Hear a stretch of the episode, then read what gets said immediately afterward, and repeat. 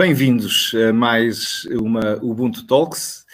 É, temos vindo a realizar regularmente, às quartas-feiras, a esta hora, um conjunto de conversas com convidados em torno do grande tema do dia seguinte.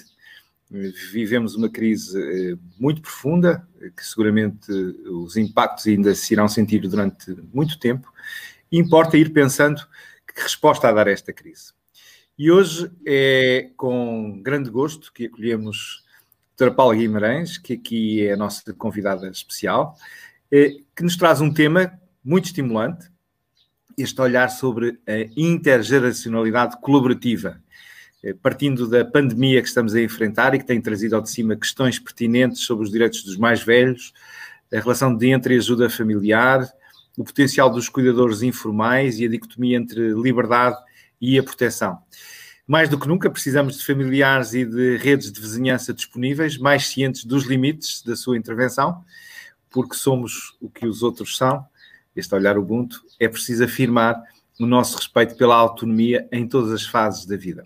E quem é Paula Guimarães? É, subejamente conhecida de todos nós, mas para eventualmente alguém que eh, eh, não tenha tido ainda a sorte de se cruzar com a doutora Paula Guimarães, nasceu em Lisboa, é licenciada em Direito, iniciou a sua atividade profissional na Santa Casa de Misericórdia de Lisboa, posteriormente desempenhou funções na União das Mutualidades, eh, também no Instituto de Reinserção Social, eh, nas residências Montepio, onde foi administradora não executiva, e também na Fundação Montepio eh, e no Graça. Enfim, uma carreira cheia, recheada de experiências muito significativas e, por isso, um olhar muito, muito agudo sobre a realidade, que seguramente nos estimulará a procurar caminhos para o dia seguinte. Bem-vinda, é um gosto contar consigo. O gosto é todo meu, é sempre um prazer estar consigo e com o IPAV, e a Academia Ubuntu é um projeto muito, muito especial para mim, que acompanho desde a primeira hora, e portanto os meus parabéns pelo projeto, pelo, por, estar, por continuar a crescer a olhos vistos e internacionalizar-se, e também parabéns por esta iniciativa das conversas sobre o dia seguinte, como é próprio do IPAV, sempre a pensar no amanhã. Uh, bem, o convite que me fizeram uh, foi de facto muito, muito interessante. Eu tenho vindo a refletir nestes últimos, nestes últimos meses e nestas últimas semanas sobre a questão dos direitos dos mais velhos neste contexto. Uh, sabemos todos que este grupo populacional foi o grupo que mais sofreu durante esta pandemia e provavelmente vai continuar a sofrer, não apenas porque são um grupo populacional mais, eh, mais suscetível de ser contagiado, mas também aquele que apresenta maiores níveis de letalidade e aquele que foi sujeito às maiores medidas de confinamento e de rigor e que foi privado uh, do convívio familiar e do convívio social. Esta é uma questão relevante porque durante a pandemia e por causa do medo uh, que se junta a esta, a esta doença e a, e a a ignorância que ainda temos sobre como podemos controlar o vírus, esta, estes momentos geram muito medo e geram sempre uh, movimentos segregacionistas, uh, culpabilizantes do outro. E, portanto, as pessoas idosas foram uh, um dos grupos que sofreu e sofre com isso. Foram afastados do seu convívio familiar, foram impedidos, ou pelo menos condicionados nos seus movimentos, foi agudizado o processo de isolamento social e de solidão, Uh, e, por outro lado, voltou o fantasma de que a longevidade é um fator de pressão sobre o sistema de segurança social, sobre o sistema de saúde, e, portanto, que a longevidade, em vez de ser uma conquista civilizacional, funciona, no fundo, como um perigo para a sustentabilidade das nossas, das nossas sociedades. Uh, este medo associado a, uma, a um desejo uh, também de proteção excessiva pode ser muito perigoso no futuro mas ao mesmo tempo também nos dá uma janela de oportunidade de repensar muitas das práticas que vinhamos tendo, designadamente em termos do fomento e da promoção desta intergeracionalidade dentro dos contextos familiares e dentro dos contextos sociais. O que, o que eu quero dizer com isto é que um, é um problema, o problema do isolamento das pessoas idosas e do seu afastamento da vida cotidiana já existia antes da pandemia. Nós temos cerca de 100 mil pessoas uh, colocadas em equipamentos Uh, e temos muitas milhares de pessoas idosas que vivem sozinhas, uh, em zonas ou no interior do país ou nos bairros antigos da cidade, sem qualquer tipo de visita, de contacto ou de apoio. E, portanto, o isolamento social e esta, este medo do confinamento para as pessoas idosas não nasce hoje. Agora, o que nascem são, às vezes, medidas uh, que podem condicionar a sua autodeterminação.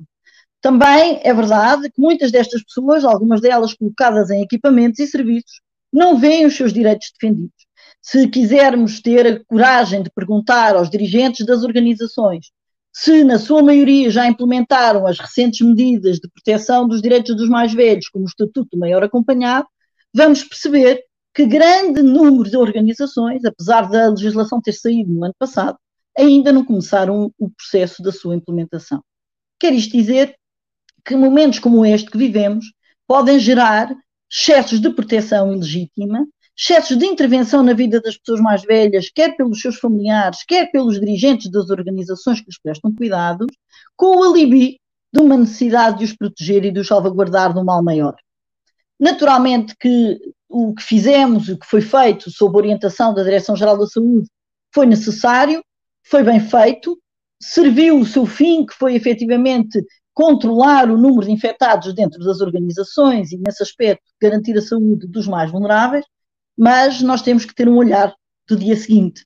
E temos que perceber que temos que aproveitar esta constatação de que estas pessoas são mais vulneráveis para olharmos criticamente para o que se passa dentro das organizações, percebermos, por exemplo, se há rácios de colaboradores suficientes para poderem prestar cuidados, saber se não está na hora de implementar programas de voluntariado permanentes em vez de serem programas de voluntariado em cima do joelho para momentos agudos e, portanto, criar uma intergeracionalidade colaborativa, ou seja, criar uma estrutura, uma rede informal de apoio na sociedade portuguesa que permita que as pessoas idosas que quiserem, e eu sublinho que quiserem, ou as pessoas idosas que não podendo manifestar a sua vontade estão acompanhadas juridicamente da melhor forma, possam beneficiar efetivamente de uma rede de cuidadores.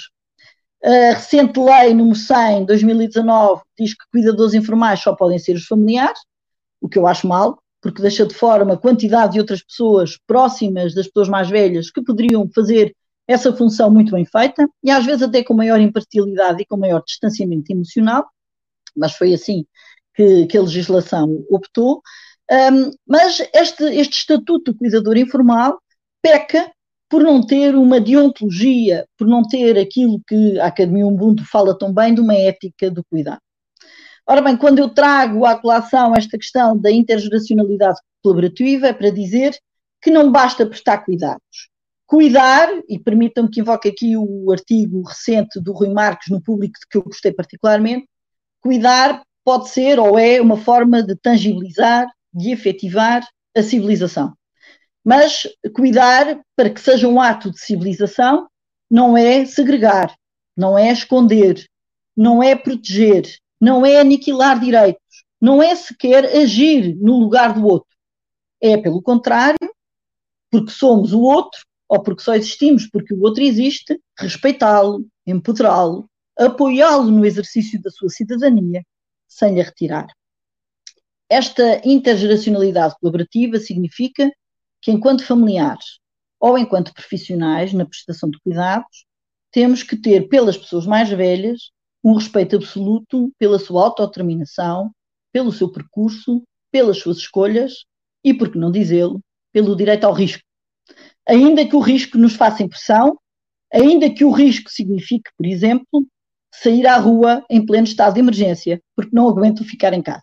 E por isso nós temos que intervir com consciência dos nossos limites jurídicos, mas, sobretudo, e mais importante do que aquilo que está na lei, uh, intervir com a consciência dos nossos limites éticos.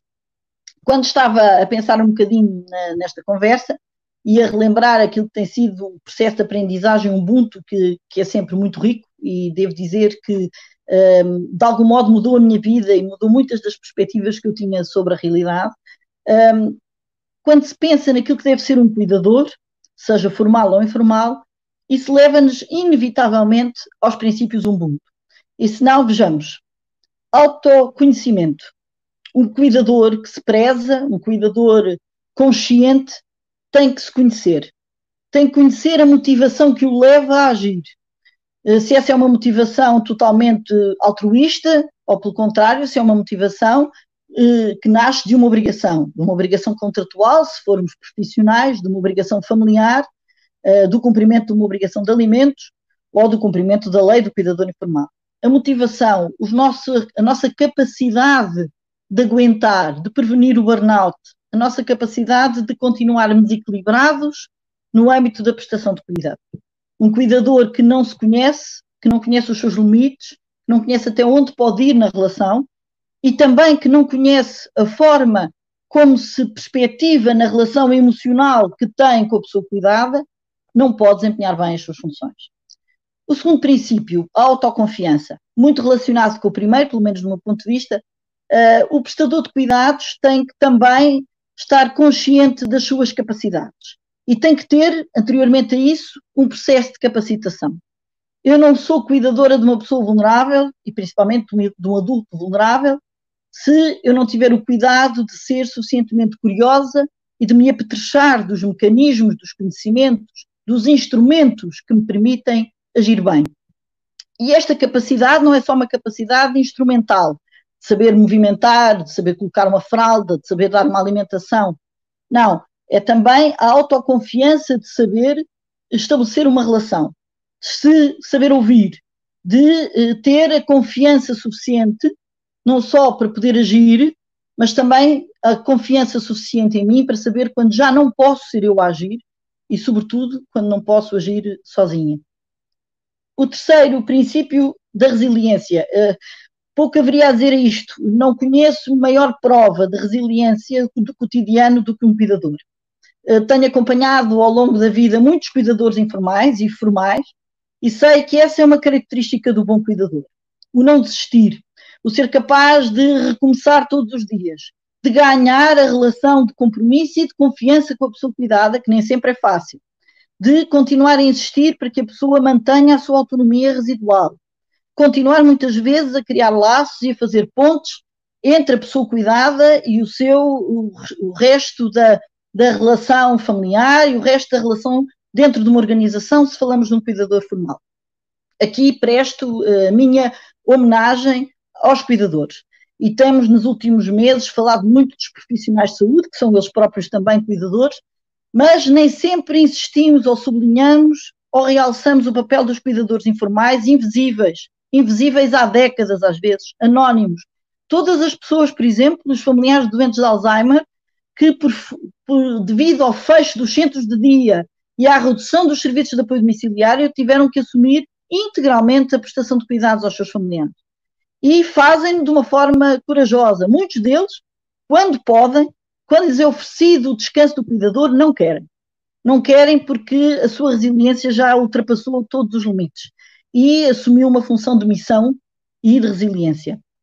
Essa resiliência é a sua capacidade de renascimento enquanto cuidadora e a sua capacidade de refazer, de reinventar a forma como atua e como adapta a sua intervenção à progressão ou à regressão da dependência que exige a sua presença.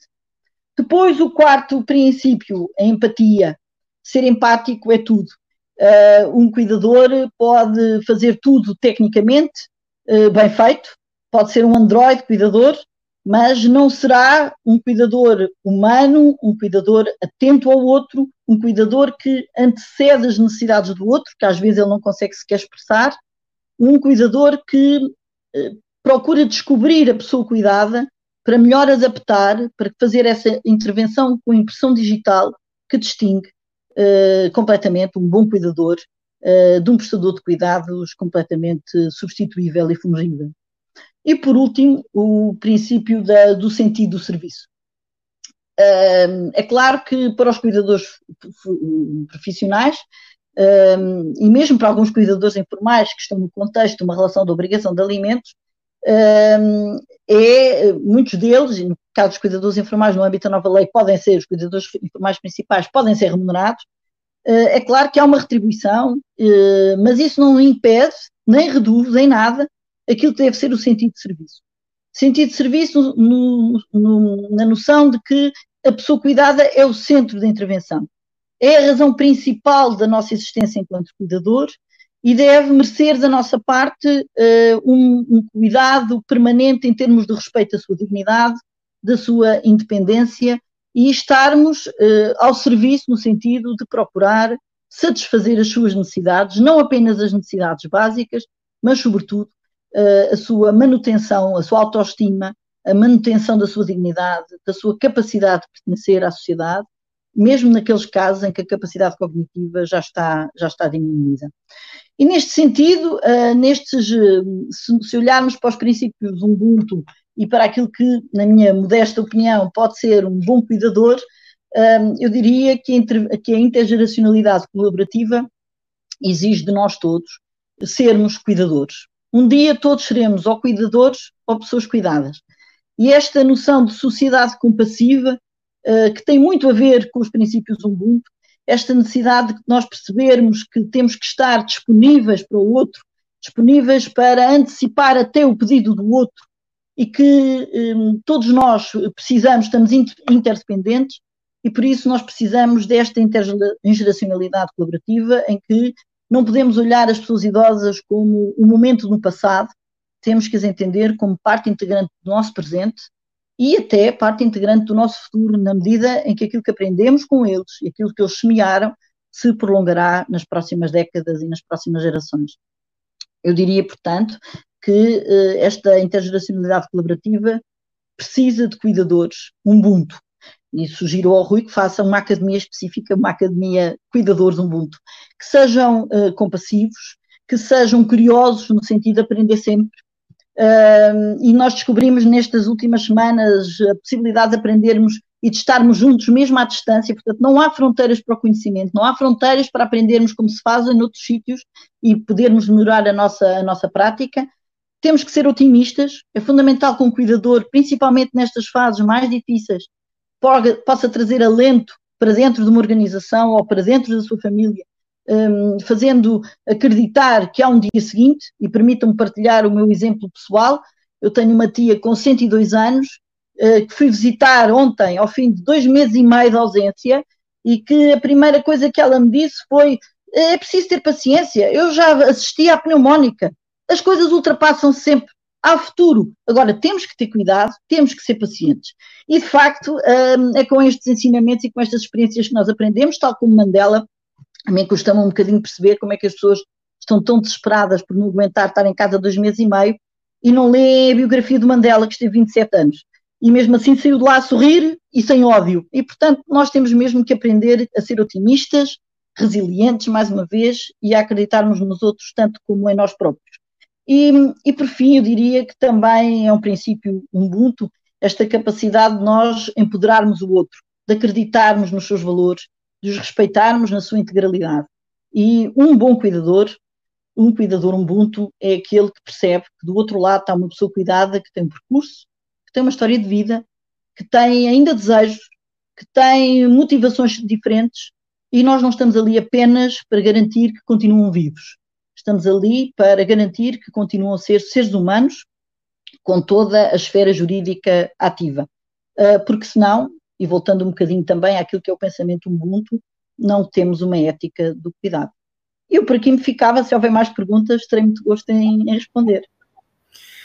Muito obrigado por esta fantástica introdução, enfim, ficamos sempre fascinados a ouvi-la. Eh, e coloca aqui um conjunto de questões eh, fulcrais para o tempo em que vivemos eh, e de uma forma muito interessante, fazendo esta ponte com os princípios Ubuntu. Uh, uh, começando aqui por algumas questões que já nos vão chegando, Francisca coloca-nos eh, para, para, para ouvir a sua, a sua reflexão sobre isso. retomamos a esta situação tão, tão estranha, tão dramática, tantas vezes que vivemos nesta crise, onde em certa altura se começou a falar eh, de ter que escolher entre vidas, eh, ter que usar um critério de acesso a ventiladores segundo vidas que se valem mais ou que valem menos, uh, segundo um critério de idade, uh, e um, valorizando e, e evidentemente, intervenções heroicas de quem está disponível a ceder o seu ventilador a outro, introduz também um risco de aqui de uma valoração diferente da vida, consoante a fase da vida em que está. Como é que viu esta realidade? Que sociedades sairão desta crise? Será que vamos começar a pensar cada vez mais que há alguns que são descartáveis mais facilmente porque não acrescentam nada? Eh, este perigo do, do acesso a bens restritos como aos ventiladores não terá de alguma maneira normalizada esta questão? eu não tenho, não tenho a mínima dúvida de que isso é um risco e é um risco que já existia antes. Um, eu lembro muitas vezes de discussões relativamente com, com, os, com, os, médicos eles dizerem que muitas vezes, não necessariamente por não haver instrumentos disponíveis, uh, que muitas vezes escolhiam e tinham que escolher a permanência ou a continuação da vida por critérios de viabilidade. Isso não tem a ver com a idade. Viabilidade não significa idade, não é? E, portanto, o risco é nós eh, fazermos grupos e selecionarmos as pessoas por grupos uh, e pormos os descartáveis ou não descartáveis uh, dentro de grupos homogéneos porque não nos dão socialmente jeito. É óbvio que no contexto de uma intervenção médica, um, e, e, enfim, e não, sendo eu uma feroz opositora da eutanásia, mas uh, dentro da intervenção médica, naturalmente, que muitas vezes é necessário escolher, independentemente de haver ou não os instrumentos, de, de escolher fazer ou não fazer uma intervenção mais encarniçada quando a pessoa não tem, quando não tem eh, já condições de viabilidade. Agora, corremos seriamente esse risco, não só o risco de, de, não termos ventiladores, mas corremos o risco, por exemplo, de se fazerem análise à imunidade e só as pessoas que estão imunes terem acesso a determinados sítios, a determinadas atividades, a determinados, inclusive a determinados exercícios da profissão.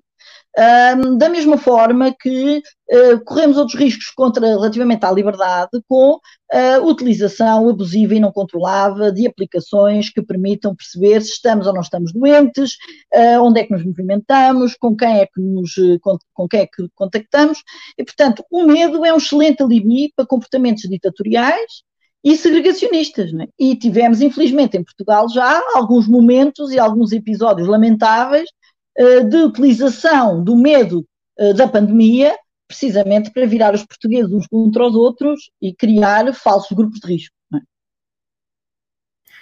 É? Esta dimensão eh, do medo e este alerta que nos deixa é absolutamente vital, porque não poucas vezes já fomos tendo esses sinais e, e, e, e se os tivemos em situação ainda de um impacto relativamente baixo em termos de mortalidade desta pandemia.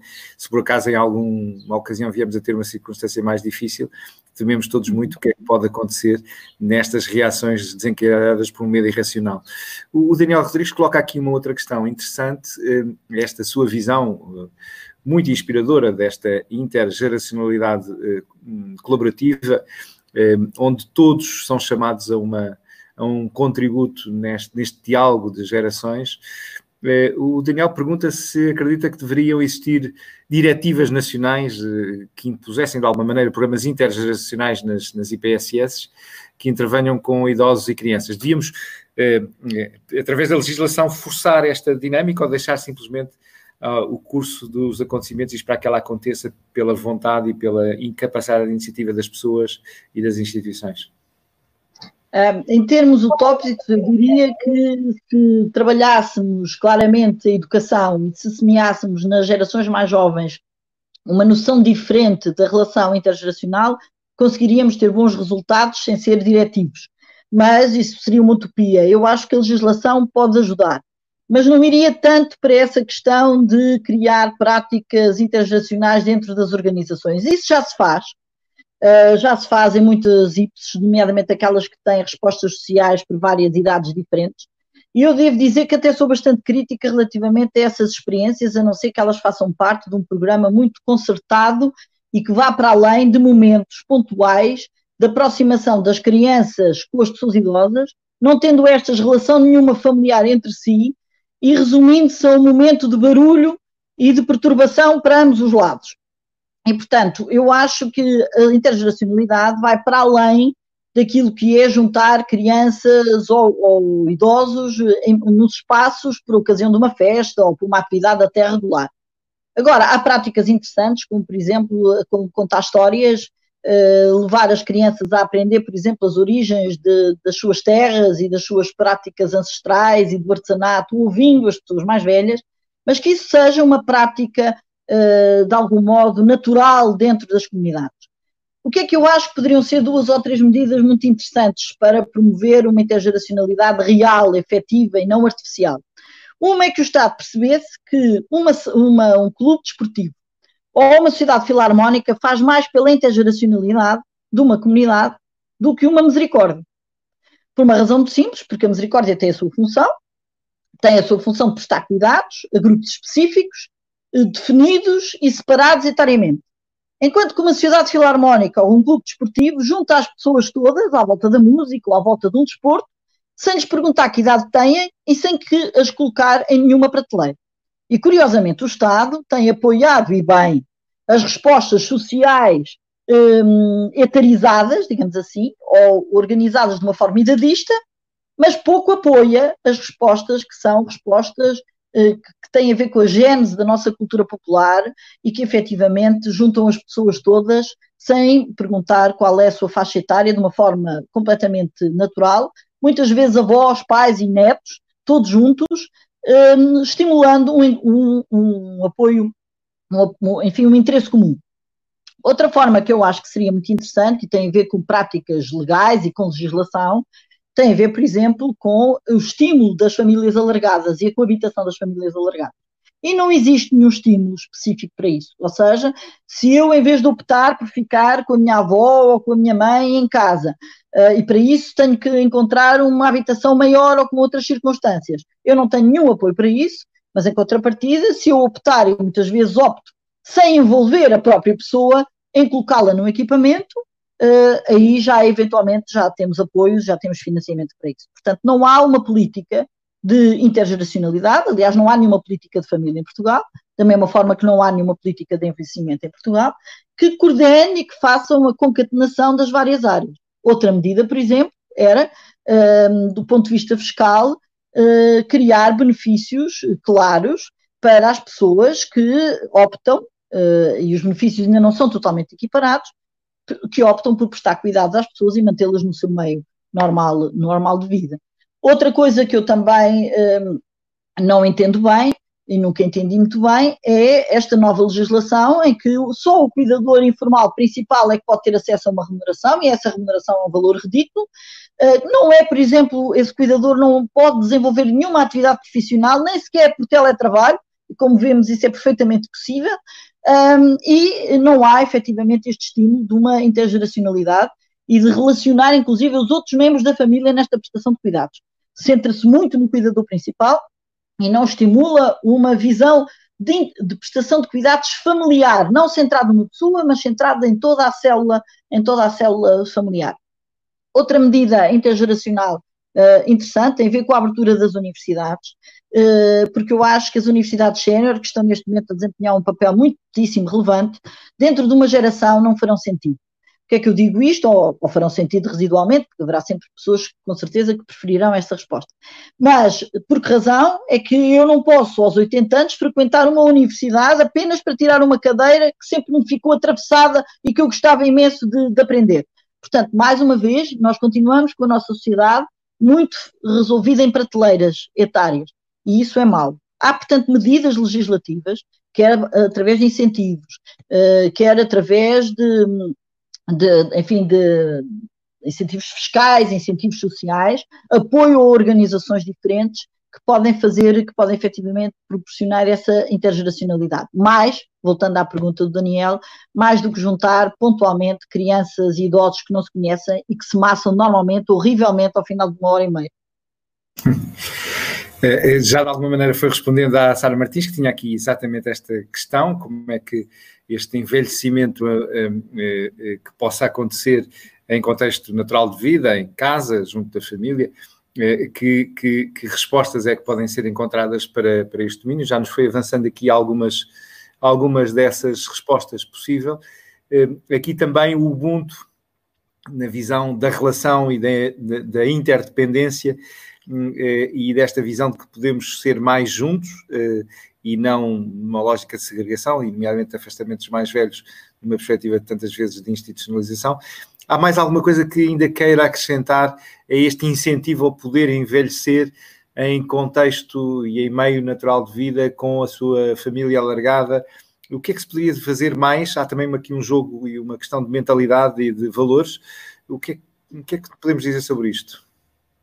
Ah, eu acho que nós temos muitas soluções para, para, pessoas diferentes. Eh, eu diria que uma coisa importante é nós, a partir, cada um de nós, a partir dos, diria eu, dos 50 anos, começar a pensar como é que quer envelhecer. E cada pessoa quererá coisas diferentes, não é? Há pessoas que querem continuar no seu meio normal de vida e para isso é preciso resolverem criar de facto uma rede, uma rede de apoio, uh, que também pode partir delas antecipadamente, não podem estar só à espera que essa rede uh, seja criada. Uh, por exemplo, a Câmara Municipal de Lisboa está neste momento a criar um grupo de missão que eu tenho o privilégio de integrar precisamente sobre uma rede de cuidadores para a cidade de Lisboa, precisamente com este objetivo de criar uma rede de pessoas que possam, de formas diferentes, responder às nossas necessidades. É bom também semearmos relações de vizinhança, ah, precisamente para podermos ter aqui um laço e para podermos criar uma, uma relação emocional e próxima e de amizade com os nossos vizinhos, não apenas quando precisamos deles, mas quando neste momento, se calhar, precisam eles até mais de nós. Uh, mas depois há pessoas que não quererão isso, quererão sempre respostas institucionais. Uh, há outras pessoas que não, uh, que por, por, exemplo, querem fazer experiências como co-living, que é também uma resposta que está agora a aparecer, principalmente noutros, noutros países. Há pessoas que querem eventualmente trazer para a sua casa outras pessoas e partilhar o seu espaço habitacional com outras pessoas. Portanto, cada um de nós quererá envelhecer de uma maneira diferente, tem hábitos de vida diferentes e, portanto, o que é bom, e isso é que é de facto envelhecer positivamente, que é mais importante do que envelhecer ativamente, Uh, mas envelhecer positivamente é sabermos fazer as nossas escolhas quando ainda temos capacidade para o fazer sozinhos e podermos antecipar e fazer os investimentos financeiros, de amizade, relacionais, uh, habitacionais, adaptar a habitação, por exemplo, à nossa gradual perda de capacidade física, precisamente para podermos viver como queremos, independentes e autónomos até o mais tarde possível. É, muito obrigado. Há aqui também uma questão muito interessante que a Norma Moreno nos coloca a partir da, da Colômbia é, e que, que, talvez valha a pena olhar com, com alguma atenção numa perspectiva Ubuntu, exatamente de relação e de interdependência. A Norma fala-nos que eh, não só da atenção, evidentemente, e da ética do cuidado que se coloca da parte do uh, uh, cuidador face a quem é cuidado, mas também uh, a consciencialização por parte de quem é cuidado da relação e, da, e, da, e, e, do, e do cuidar de quem é, é, é o cuidador, neste sentido. É, é, como é que olha para, esta, para este lado menos evidente, porque estamos habituados a um discurso uh, unidirecional do cuidador para quem é cuidado, como é que se pode transformar em tudo isto numa relação humana muito mais rica, bidirecional e de cuidado mútuo? Essa pergunta é muitíssimo interessante e, de facto, é verdade. Há aqui mais outras duas dimensões que não podemos descurar. Uma é precisamente a questão do autocuidado, não é? E a outra é, de facto, a pessoa cuidada, quando tem capacidade para isso, uh, poder uh, ser um, uma peça-chave na relação, não é um destinatário passivo do, dos cuidados, é alguém que é um parceiro no processo, é um ator no processo, e por isso também depende dele o sucesso dessa relação, da forma como ele cuida, como ele trata, como respeita um, os direitos da pessoa que o cuida. Um, isso nem sempre, eh, de facto, nem sempre é salvaguardado. Os cuidadores, principalmente os cuidadores formais, queixam-se muitas vezes de serem maltratados pelo destinatário da prestação de cuidados, uh, mesmo quando eles estão na posse das suas capacidades, e, portanto, isso tem que ser trabalhado.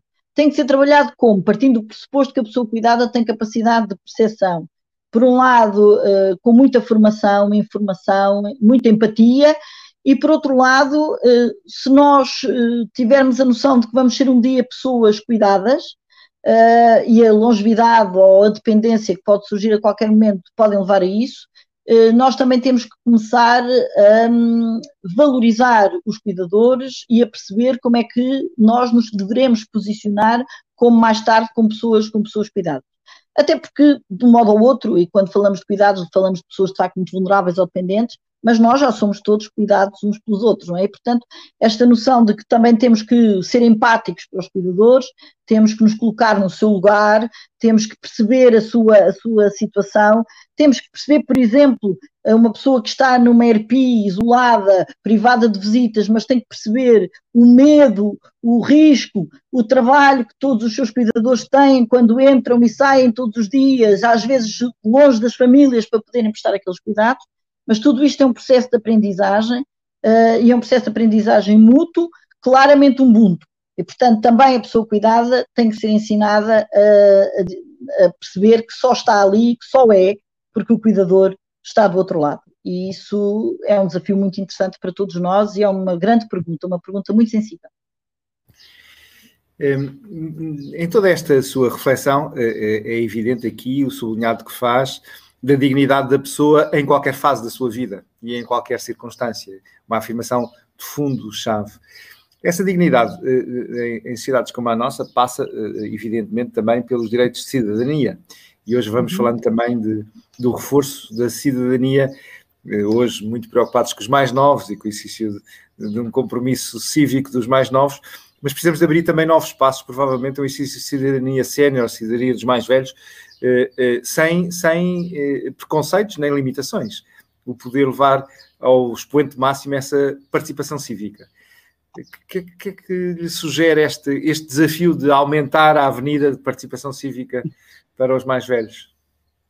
Um, é, é, é, muito interessante e nós temos aqui várias, vários dados para a equação. Um dos dados é que, no que diz respeito, por exemplo, à cidadania política ou à consciência política, as pessoas mais velhas em Portugal têm essa consciência. A maior parte da abstenção não está nas pessoas mais velhas. Portanto, as pessoas mais velhas eh, sabem e percebem o valor da democracia, o valor de votar, o valor da participação. Outra face dessa moeda é que são pessoas, uma grande porcentagem, pessoas com uma formação um, muito inferior à formação de que hoje é disponibilizada aos mais jovens. E, por outro lado, são pessoas que tiveram menos práticas de participação ativa noutras circunstâncias. Mas, quando olhamos, por exemplo, para o cenário dos, eh, dos dirigentes e dos responsáveis da economia social, verificarão que a maior parte deles são pessoas todas idosas. Uma grande porcentagem são pessoas idosas. E são pessoas que estão conscientes do seu papel de participação e de cidadania. Por outro lado, quando olhamos também para os números do voluntariado, o voluntariado em Portugal é feito sobretudo pelas pessoas mais velhas. Uh, e, portanto, diga, diria eu que as pessoas mais velhas têm uma noção de participação.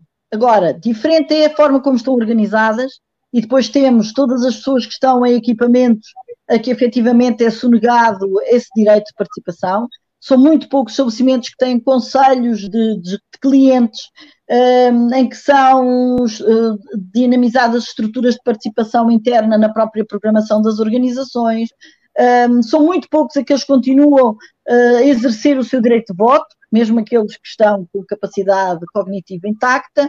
Uh, por outro lado, temos poucos fóruns em que as pessoas idosas se sintam à vontade para participar. Primeiro, porque são muitos deles infoexcluídos, e cada vez mais nós percebemos que a participação também se faz por redes sociais e por plataformas, às quais a maior parte deles não tem acesso ou não domina bem. Eu própria vi aflita para encontrar, para, para dominar nestes últimos meses, tenho aprendido imenso e, portanto, eu tenho 54 anos, o que para alguém que tem 80 e mais.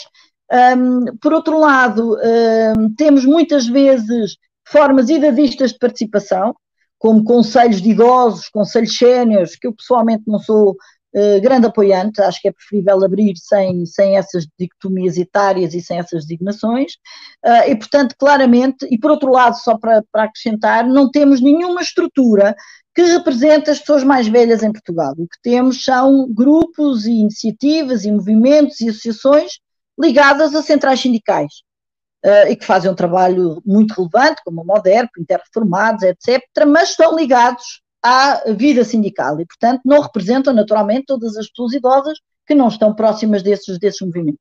E, de facto, deve ter sido por isso que o Conselho Nacional para a Política da Terceira Idade foi esvaziado de competências, era a única estrutura que havia um, para recolher opiniões, designadamente das pessoas mais velhas, no desenho das suas medidas, nas medidas políticas que eles aplicavam, e foi praticamente esvaziado de fundamento e nunca mais reuniu.